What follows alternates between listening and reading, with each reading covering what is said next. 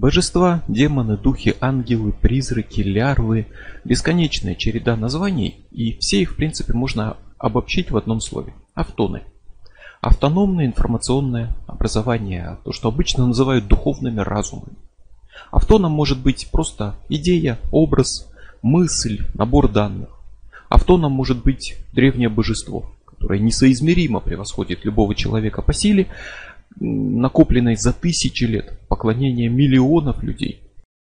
И подобно высококлассному искусственному интеллекту, который способен принимать решения, действовать самостоятельно, такие мощные автоны могут быть практически неотличимы от живых разумных существ.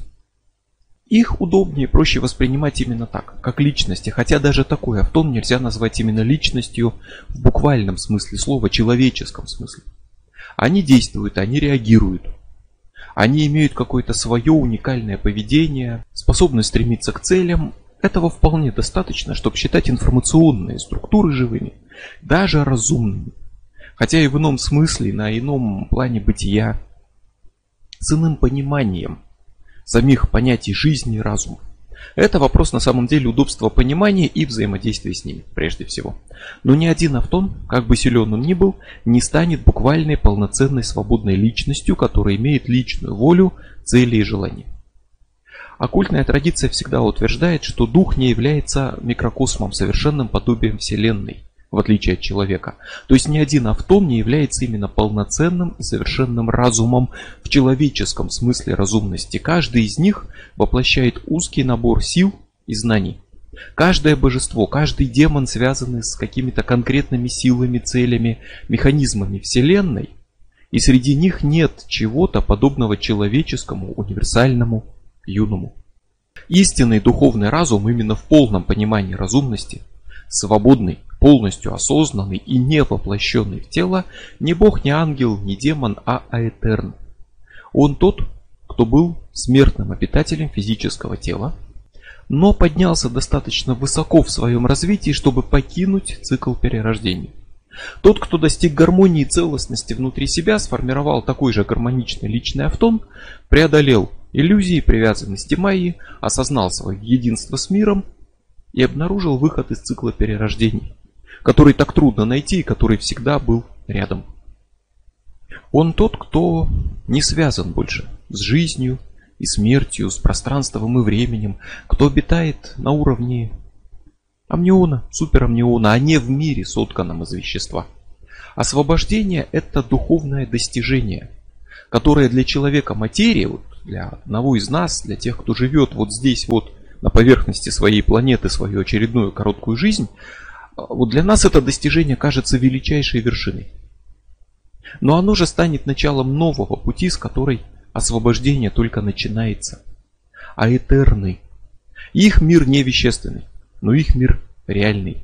И именно их мир полностью реальный на самом деле, а не тот мир, к которому привыкли мы. Потому что вещество это форма уплотненной энергии, ее частный случай. Так же как лед это частный случай воды. Изучая лед, мы можем понять, какими качествами может обладать пар. Изучая материю, мы постигаем энергию, дух, информацию, но физический мир – это частный случай духовного мира информационного. И весь знакомый с детства мир, который мы видим каждый день, это одно из проявлений океана информации, который нас окружает. Мир, который воспринимается как разделенный на несвязанные между собой феномены, который ограничен нашими органами чувств, возможностями разума, это майя. Иллюзорный мир. Наш мир, привычный с рождения, порожден нашим восприятием. Он соткан из множества иллюзий. А Этерн – чистая духовная информационная жизнь. Жизнь свободная от майи, от иллюзий, от невежества, свободная от ограничений органов чувств свободная от автоматизма. Его жизнь действительно реальна. Мир за пределами материи во многом более реальный, чем привычный нам мир вещества. Мы все изначально дуэт из тела и разума, из юнума и нервной системы. Напомню еще раз, личность не тело, личность то, что в теле, но тело диктует свои условия, у него свои законы. И часть этих законов автоматические программы, рефлексы, разрыв между осознанным и автоматическим разумом, между сознательным и бессознательным. Тело не просто вместилище.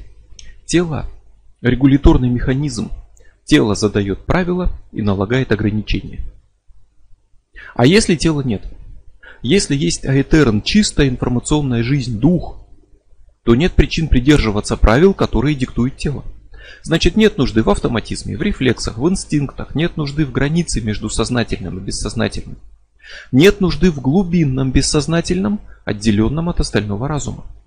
То есть состояние аэтерна – это полная осознанность, включающая осознание всего прошлого опыта и всех прошлых воплощений. Аэтерн становится совершенным разумом, не имея тела. Им не управляют автоматические программы, ему не грозит смерть. Он поднялся на вершину личной эволюции и достиг состояния, которого можно назвать божественным в полном традиционном понимании божественного. Или состоянием Будды, покинувшего сансару. Вот именно он, Аэтерн, высшая сила. Именно он причастен к вопросам судьбы самой Вселенной, а не божества и демона. И даже если лишь немногим удается достигнуть такого состояния, то за всю историю человечества и даже Вселенной, и даже Вселенных, включая те, которые были до нашей, вот таких свободных и бестелесных разумов в бесконечном мире должно быть уже бесконечно много.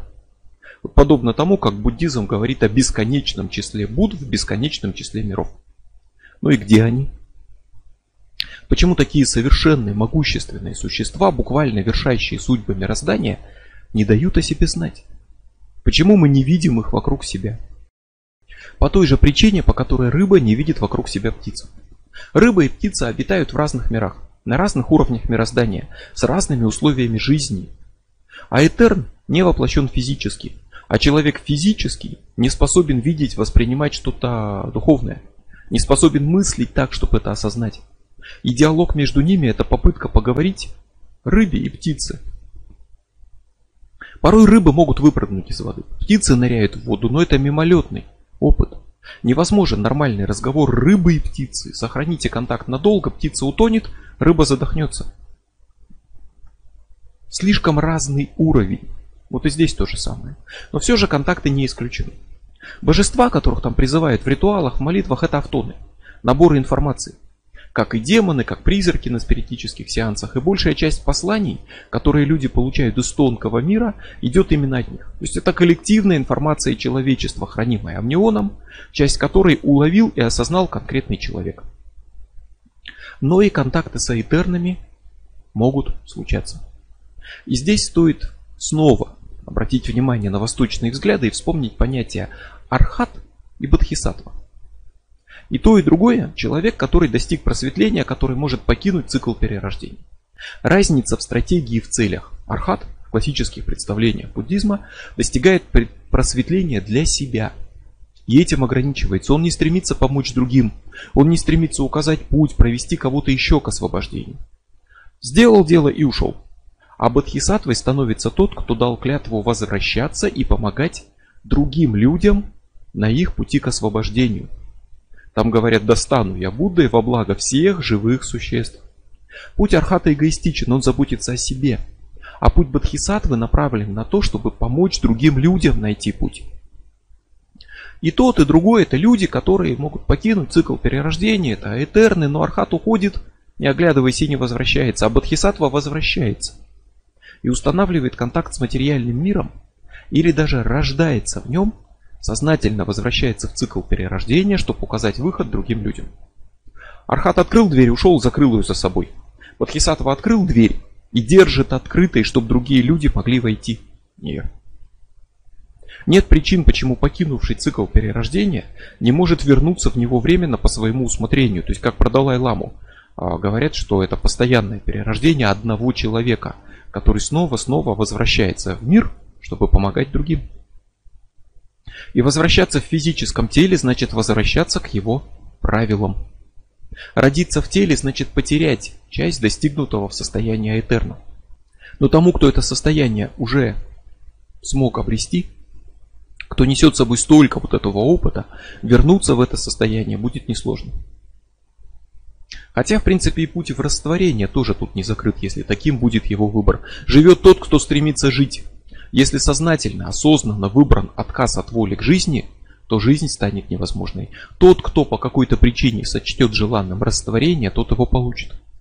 И деление вот это на архатов и бодхисаттв предполагает две стратегии освобождения. Освободиться и уйти, или освободиться и вернуться, чтобы снова взаимодействовать с материальным миром.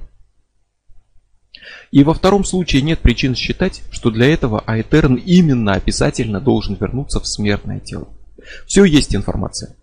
Люди вступают в контакт с информацией, с информационными автонами, взаимодействуют с ними и получают от них послание. И такое же взаимодействие будет возможно и с аэтерными, которые также имеют природу чистой информации. Единственное, что стоит на пути таких контактов, это проблема рыбы и птицы. Это разный уровень бытия и мышления, аэтерна и простого человека. Аэтерна гораздо сложнее, чем любой автон и чем любой смертный человек.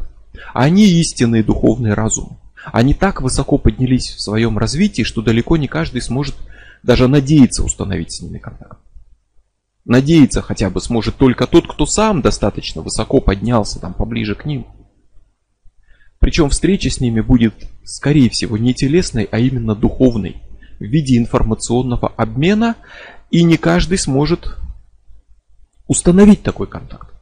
Но не каждый сможет и выдержать такую встречу то есть контакт с тем, кто значительно превосходит нас по своей мощи и уровню развития. Очень немногие смогут принять и осознать полученные знания. Не просто впитать информацию мнеона, а именно получить полностью осознанное, разумное послание от одного из высших духовных адептов Вселенной, которые ему целенаправленно передаются.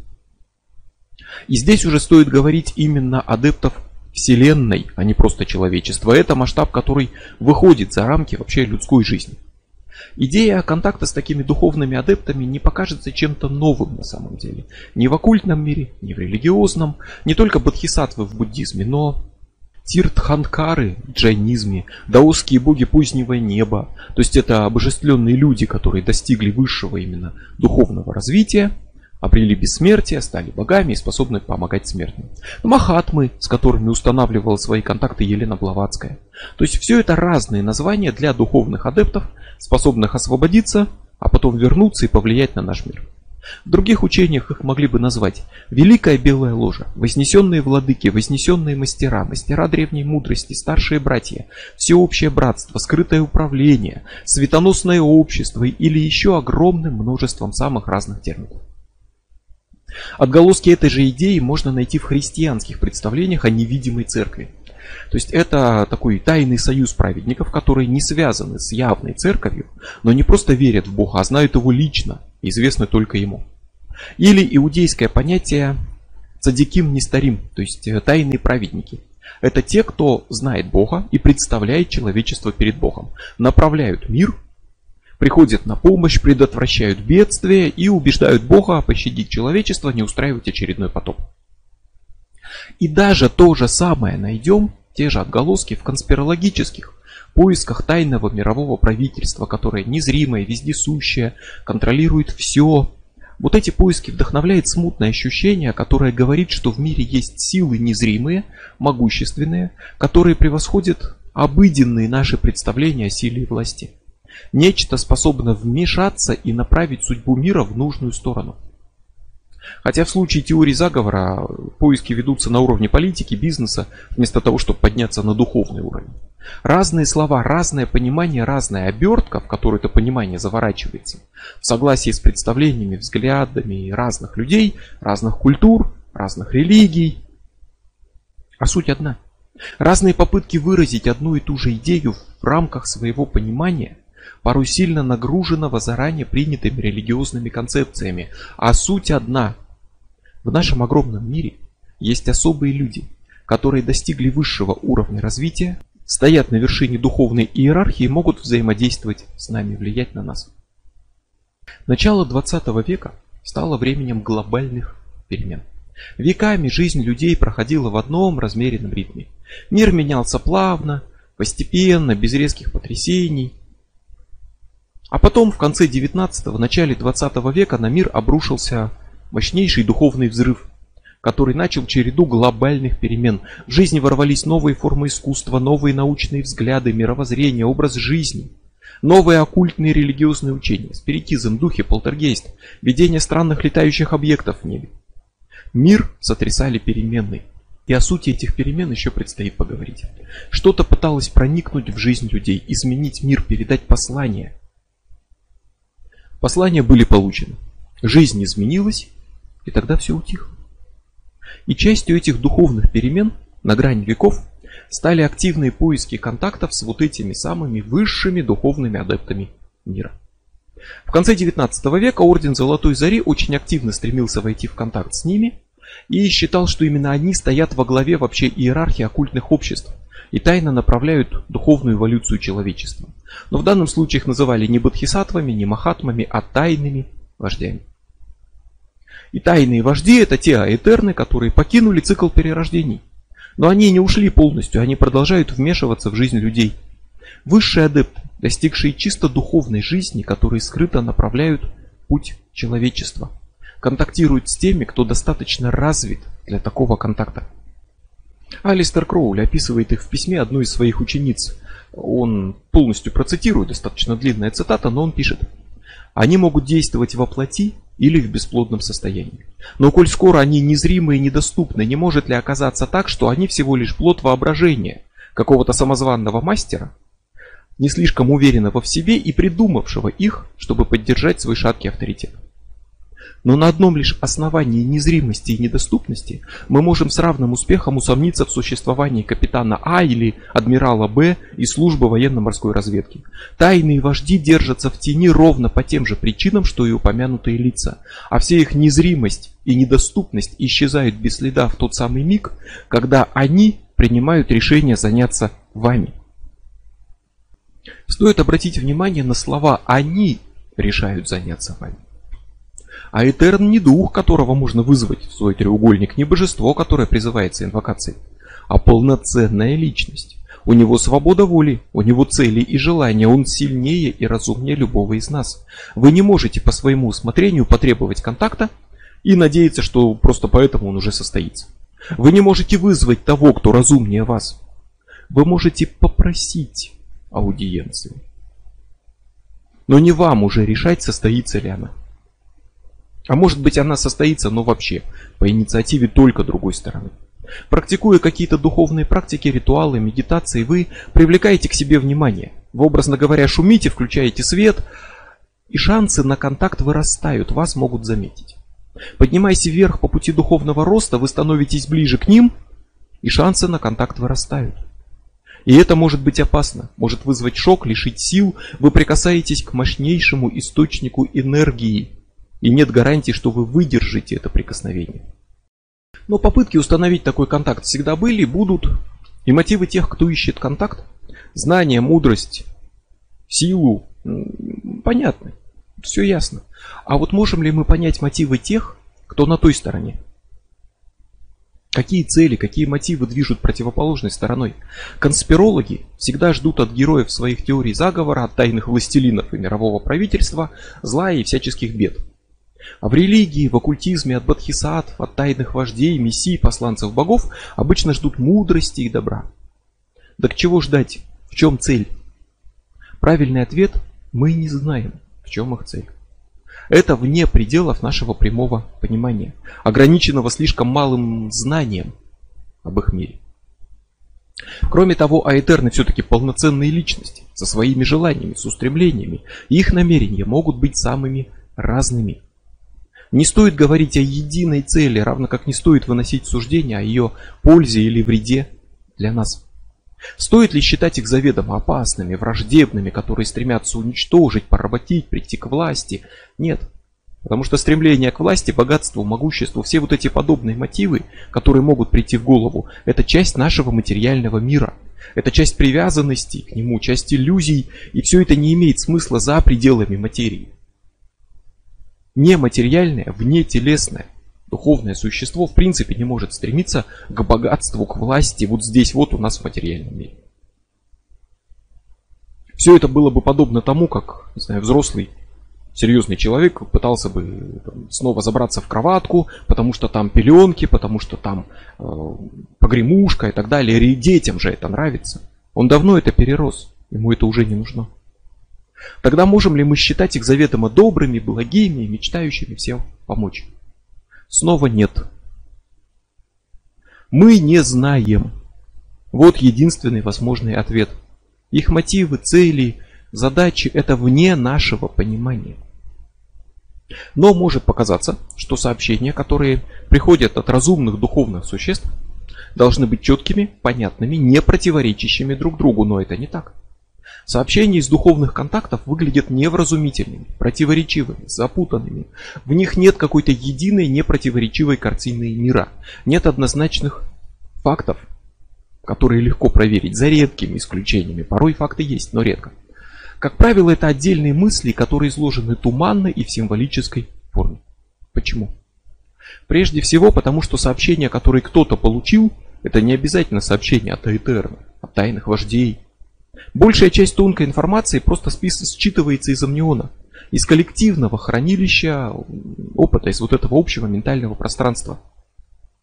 Это не послание высшего разума, а обрывочные данные, сохраненные человечеством, сборники коллективных идей, мыслей, сведений, которые контактеры подчеркнули из общения с Ахтоном. Но даже если речь идет именно о тайных вождях, остается вот эта проблема рыбы и птицы. Тут сложно не только встретиться, но и понять друг друга. Существа из разных миров не могут понять друг друга с легкостью. Послание создано разумом, который мыслит так, как мы себе представить не можем. Оно передано человеку в какой-то форме, которую он может понять и осмыслить. В каких-то образах, символах, аллегориях. Такое послание подобно попытке объяснить вопросы квантовой физики первокласснику, причем объяснить на языке, который он плохо знает.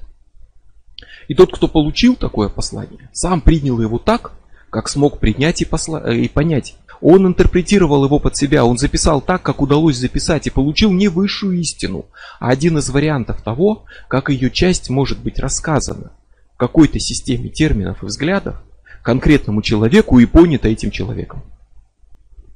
И результат может быть уже очень далеким от того, что было вот там в начале, когда эта информация начала передаваться. Одно и то же послание, переданное разным людям, может превратиться в совершенно разные слова – которые внешне будут противоречить друг другу. Один скажет плохая карма, второй скажет смертный грех, третий скажет душа за пятном. И покажется, что говорят они совершенно о разных вещах. Даже если изначально они говорили одно и то же, но они выразили это в разных терминах, в разной системе понимания. Причем выразили так, как еще сами смогли понять. То есть представьте себе, что вы хотите изучать историю скандинавских народов. И у вас есть фильм, в котором викинги носят рогатые шлемы. У вас есть кусок докторской диссертации, посвященной истории путешествий викингов в Англию, причем она написана на незнакомом вам языке и переведена через автоматический переводчик. И у вас есть книжка «Скандинавская мифология для детей». Вот вы и еще 10 человек, независимо друг от друга, пытаются из вот этих вот источников сложить цельную, непротиворечивую картину того, как протекала повседневная жизнь жителей Норвегии в 8 веке. Каждый составит свою картину, и каждая из них будет только чуть-чуть похожа на реальность. Вот так же и послания, учения могут выглядеть совершенно противоречивыми, туманными, невразумительными. Но проблема не в этих посланиях, а в способах передачи информации, в ее восприятии, в принципиально разном уровне и способах мышления между теми, кто передает послание, и тем, кто его принимает. Но послание тайных вождей, их влияние на человечество, возможность направить нас на тот или иной путь, составит только крохотную часть на самом деле всей значимости а, существования бестелесного разума. А Этерны – это не пионер-вожатый, который нас за ручку должны привести куда-то и что-то нам объяснить. А Этерны – это новый шаг на пути развития, эволюционный скачок, по значимости сравнимый с самим обретением разума. Неживая природа обрела жизнь, жизнь обрела разум. Разум обрел бестелесное существование. Это новая ступень. Люди, сумевшие подняться в своем развитии достаточно высоко, чтобы сохранить жизнь разума вне тела, образуют свое ментальное единство, не имеющее уже привязки к телам, к материи. Вот это вот можно назвать мировым разумом. Источником воли Вселенной и сутью творящей силы, которая направляет развитие мира. Эволюция, которая непрерывно идет в нашем мире, дает не просто возможность зарождения новых биологических видов. Это глобальный путь Вселенной от материи к разуму и духу. И Аэтерна это высшая точка космической эволюции. По крайней мере, высшая точка, которую мы можем с Земли увидеть. Это жизнь, покинувшая материальное тело. Все живое стремится жить. И воля к жизни толкает все живое на поиск более эффективного выживания. Выживание тела, личности, биосферы, как единой системы жизни. Но все это конечно и смертно, и высший уровень выживания – это выживание истинное и неограниченное, это духовная жизнь. Жизнь, суть которой обыденный разум, привязанный к земле, не может даже вообразить. Но обыденный разум сам может подняться и стать одним из этих айтернов. Стать частью силы, связанной с судьбами мироздания, судьбами множества сменяющих друг друга вселенных. Вот истинный масштаб значимости айтернов, который раскроется полностью, когда речь пойдет о самой космической эволюции. А до этого стоит вспомнить, что большую часть посланий, откровений, новых духовных учений приносят нам все-таки не бестелесные разумы тайных вождей, а люди, которые живут среди нас. Может быть, они черпают их именно от бестелесных разумов, но приносят их люди в конечном итоге. Те, кто поднялся достаточно высоко, чтобы увидеть горизонты духовного мира, понять, осознать его. Те, кто вступил в контакт с аэтерными. Те, кто приходит как учителя, но не учителя одного человека, а учителя всего человечества, мировые учителя. Мистические учения, древние и современные, постоянно говорят о пророках, мессиях, о посланниках богов, о великих учителях всего человечества, которые приносят миру свои откровения. В религиях, как правило, признают только собственных пророков, которые проповедуют именно эту религию и отрицают всех остальных. Учения оккультные охотно признают множество учителей, и в их числе называют в том числе религиозных пророков, но уже от самых разных религий. И вот эти люди, они не аэтерны, ну во всяком случае не в информационной форме, а именно люди, которые, можно сказать, стоят на грани миров. Люди, способные открывать тонкие знания или прямо получать их от тайных вождей, осознанно или нет. Люди, чье появление способствует быстрому прогрессу в какой-то области жизни человечества, развитию. Пророки, духовные наставники, ученые, открывающие новые взгляды на мир. Порой их имена мало кто знает. Порой их вклад в развитие мира кажется незаметным, но он велик. Мировые учителя не просто приносят новые мысли, которые записаны в книжках, они влияют на коллективное мышление человечества. Они вносят новые идеи прямо в амнион, влияя на все человечество и в меру своих сил направляют его на новый этап развития. Порой они говорят, как может показаться, совершенно разные вещи, но это та же самая проблема общения рыбы с птицей. Проблема разного уровня, разного восприятия, проблема адекватной передачи на словах опыта, который принципиально выходит за рамки любых слов.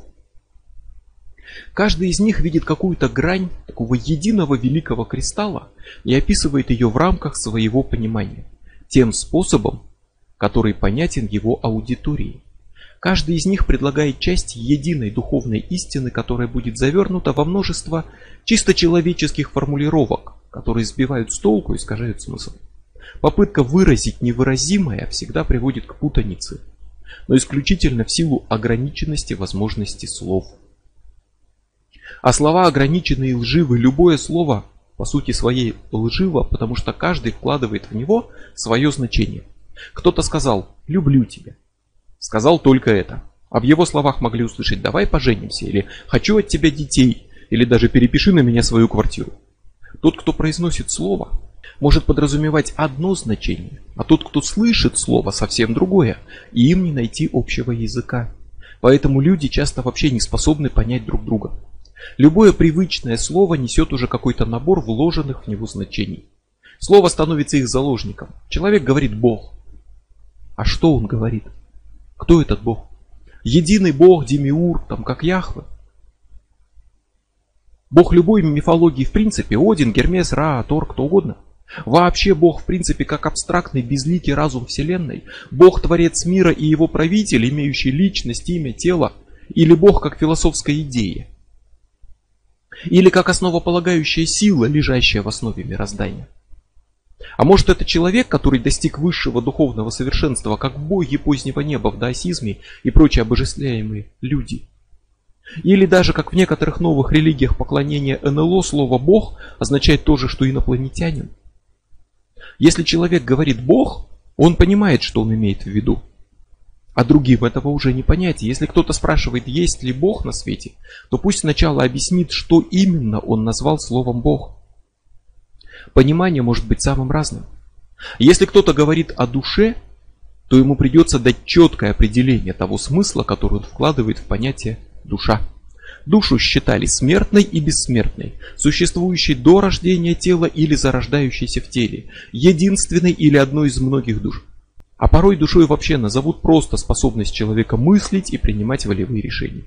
Про буддизм скажут, что в нем отрицается понятие души, а в самом буддизме скажут, что кому-то надо провести обряд на возвращение потерянной души. Что такое душа, о которой заходит речь в конкретном разговоре? Каждый в этом разговоре может подразумевать свое значение, свое понимание этого слова, и общего языка им не найти. Поэтому порой лучше отказаться от привычных терминов и ввести новые, за которыми не тянется шлейф из навязанных значений. Поэтому вот здесь говорим автон, аэтерн, амнион. Это новые слова, они свободны от чужих значений, которые им заранее навязаны, они не искажены множеством толкований, они свободны от интерпретаций и значат в точности то, что должны значить. За счет множественности вложенных смыслов слова лживы. Но ложь не в самих словах, а в восприятии слов человеком. Каждый вкладывает в слово свое значение и описывает одно и то же разными словами, и понимания нет. Возможно, они говорят об одном и том же, но используют разные термины, и понимания нет. Поэтому любое учение, которое изложено словами, будет только попыткой передать невыразимое. Истинное знание вне слов, оно приходит изнутри как откровение, как прямое понимание сути мира. Его словами не выразить. Но с другой стороны и без слов не обойтись. Свой внутренний опыт нельзя вложить в другого человека. А попытка передать невыразимое осознание с помощью слов ведет только к множеству разных формулировок, которые сложатся в множество разных учений. Внешние учения, теории будут казаться разными, как физика и мистицизм, например. Но это лишь потому, что одну и ту же суть в них изложили в разных терминах, в разных словах и в рамках разных взглядов на мир. Разные учения могут отличаться не меньше, чем математическая формула отличается от симфонии – а выражать одну и ту же суть, познанную кем-то и переданную миру. И нет смысла в попытке заучить чужие слова и наизусть цитировать чужие там священные книги. Нет смысла даже пытаться ограничиться только разумным пониманием учения. Разум бесценен. Он ключ ко всему, все с него начинается, но не заканчивается на нем. Разумное понимание готовит базу для прямого внутреннего переживания, которое обращено не к словам, а к единой сути, которая стоит за словами, даже если они внешне разные. Мировые учителя приносят какую-то часть единого знания, передают ее какими-то словами в меру своего понимания, способностей, в меру того, как могут это понять другие люди. У них очень сложная задача, они должны выразить на словах то, что на словах выразить нельзя. Они должны людям передать то, что люди могут познать только самостоятельно. Словами, учениями они указывают путь, по которому смогут пойти другие, но таких путей бесконечно много, и идти по этим путям каждому предстоит самостоятельно. И все эти пути вначале ведут в разные стороны. Но все, кто по ним пройдет, окажутся в итоге в одной точке, если дойдут до конца. Если вы видите между учениями, концепциями, точками зрения только непримиримые отличия, и хочется одно учение объявить истиной, а все остальные ересью, то ваш путь еще только начался. Вы еще не дошли до того уровня, на котором разные пути начнут объединяться, и вы увидите не отличия, а общность идей. На вершину горы могут вести разные дороги, а вершина одна. И на вершине уже нет разницы между учениями, идеями, религиями, они казались противоположными, потому что начинались в разных точках у подножия этой горы с разных сторон. Но на вершине они оказались в равной мере правильными. Мировые учителя говорили разные слова, предназначенные для разных людей. Но все они агенты духовной эволюции человечества. Может показаться, что Елена Блаватская и Алистер Кроули совершенно разному учили, что они должны бы быть врагами непримиримыми. И что если один говорил правду, то второй лгал. Но разница в словах, а не в сути. Кроули жил после Блаватской и считал ее одним из величайших духовных лидеров мира и говорил, что Блаватская проложила путь, по которому он идет, и писал книги комментариев на ее работы. А она сама, в свою очередь, во многом опиралась на учение Будды, но не повторяла его, а перерабатывала, использовала его части для выражения собственной системы взглядов. Поэтому нет смысла критически сравнивать теософию с буддизмом и отыскивать там какие-то отличия, ошибки. Теософия не буддизм. Но теософия отталкивается от буддизма. Каждое такое учение излагает часть общего знания, излагает в своей манере, своими терминами. Каждое учение одновременно и правильное, и ошибочное в равной мере. Разумеется, если речь не идет о учении изначально шарлатанском, которое просто выдумано для того, чтобы задурить людям головы и заработать денег. Учителя несут разные способы выразить невыразимое. Гаутама Будда, Парацельс, Месмер, Блаватская, Кроули, Джон Ди и Эдвард Келли, Патанджали, Платон, э, Лефас Леви, Мазерс, Рерих. Множество имен, множество людей. От прославленных до известных только очень узкому кругу специалистов. От мировых знаменитостей до тех, кого знали только избранные. Ямблих, которому мы обязаны идеей метеургии, которая рассматривает, собственно, магию как путь к божественному. Гебер, арабский алхимик, автор ртутно-серной теории. Птолемей, Александрийский астролог и астроном. Миларепа и Падмасамбхава, учителя тибетского буддизма. Джованни Пикаделло Мирандолло, который создал христианскую кабалу, и Ицхак Лурия, который далеко продвинул вперед кабалу иудейскую. Это очень длинная вереница имен, и список никогда не будет полным. И на место в нем могут претендовать учителя иного рода. Те, кто приносит в наш мир не духовное учение, а науку и искусство. Великие ученые, изобретатели, поэты, художники могут делать для эволюции человечества больше, чем любой пророк. Понимание мира, которое открывается в великих произведениях искусства, оно может превосходить все то, что доступно любому мистику, магу, йогу, но учителя, о которых конкретно здесь идет речь, это именно учителя духовные. Учителя, которые приносят людям капли знаний от вот этого бесконечного океана, приносят в рамках своего и нашего понимания. И не стоит надеяться, что кто-то из них проведет вас просто за руку по духовному пути. На этом пути царит бездорожье. Там нет протаренных троп, там только указатели, которые подсказывают, как не сбиться с дороги примерно. И вот на этом бездорожье учителя толкают вперед большие группы людей, указывают направление и способствуют эволюции человечества. И неважно, принимаете вы или нет взгляды кого-то из них конкретно. Кто-то из них может вам совершенно не нравиться, но он и не лично для вас проповедовал. И главное не это, главное то, какие идеи они вносят в коллективное ментальное пространство, какое влияние оказывают на мышление человечества в целом. Никто из живущих не способен вместить в себя все. Само человечество не способно принять все знания Вселенной в один момент времени. Учителя приносят что-то новое и необходимое именно для конкретной группы и в конкретный момент времени. Дают им то, что им не хватает. Дают им то, что может помочь их духовному развитию. Они не перескажут всю мудрость мироздания, они не принесут откровение сразу всему человечеству, но они кому-то дадут то, что этому кому-то не хватало. И это еще одна причина разницы в их учениях. Разным людям в разное время нужны разные идеи, чтобы сделать шаг вверх по духовной лестнице.